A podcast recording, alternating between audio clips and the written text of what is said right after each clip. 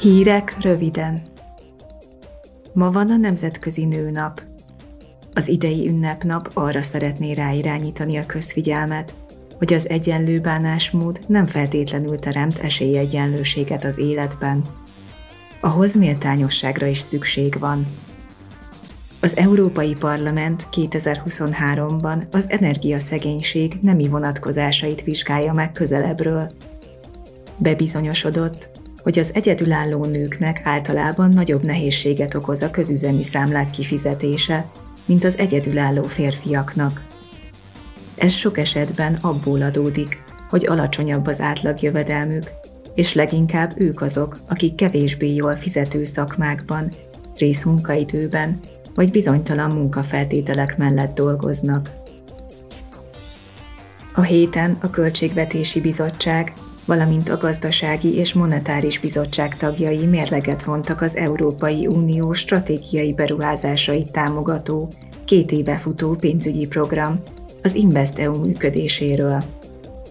Az ülésen a költségvetésért és igazgatásért felelős uniós biztos Johannes Hahn és Paolo Gentiloni gazdaságpolitikai biztos is részt vett. Utóbbi felszólalásában elmondta. We know that InvestEU is one of the key instruments. Az InvestEU az egyik legfőbb eszközünk arra, hogy magánberuházásokat mozgósítsunk közös céljaink megvalósításához. Az ökológiai fordulattól kezdve a digitalizáción át a kis- és középvállalkozások támogatásáig, azt tartva szem előtt, hogy a növekedés egyben fenntartható és inkluzív is legyen, mivel bővült a lehetséges kedvezményezettek köre, az InvestEU program az európai gazdaság versenyképessége szempontjából legfontosabb ágazatok egyikének, a tiszta technológia iparnak az elsőségét is erősítheti. Az InvestEU program a fenntartható beruházásokat, az innovációt és a munkahelyteremtést támogatja Európában.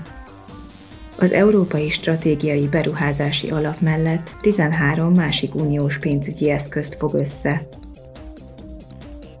A COVID-19 világjárványal foglalkozó parlamenti különbizottság ma és holnap több munkaértekezletet tart, hogy felmérje, mennyire van felkészülve jelenleg az Európai Unió az esetleges népegészségügyi válsághelyzetekre és azok kezelésére.